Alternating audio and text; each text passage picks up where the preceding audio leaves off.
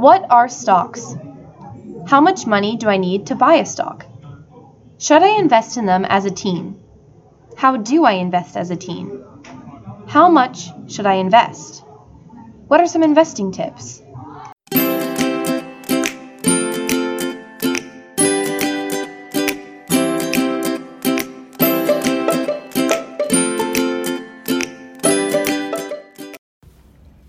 As a teen, investing in stocks, it may seem difficult and even hard to even imagine. I mean, how do you even go about it? Is it worth it? What even are stocks? There are many questions that young investors have, but there are answers. Firstly, it is important to know what you are putting your money into. A stock is a representation for a share. Stocks are pieces or shares of ownership of a company.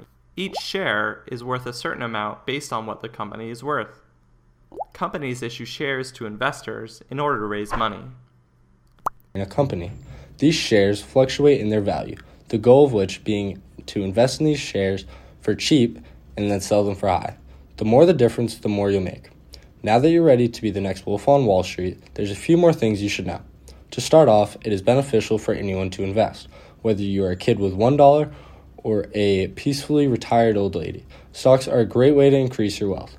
Generally, one can go about vest- investing in stocks in two ways with the help of a full service broker or a stock manager. Or you could go at it on your own. The advantages of having an advisor is that they are a qualified specialist that can inform you on how to better invest, ideally earning you more money. The adverse side, however, is the price, requiring you to pay fees already subtracting from the money you would have earned. On top of this, these advisors do not guarantee a return on your investment because at the end of the day, the stock market is not a sure thing. On the other hand, you could control your own stocks, researching or even going to school studying the patterns and behaviors of the market. In doing this, you are able to profit more, but for a beginner, this isn't a very realistic option. Now that you have your manager, it's time to figure out how much you're going to invest in what. There are several things that need to be taken into consideration when investing into stocks. The first of which being don't put all your cookies in one basket.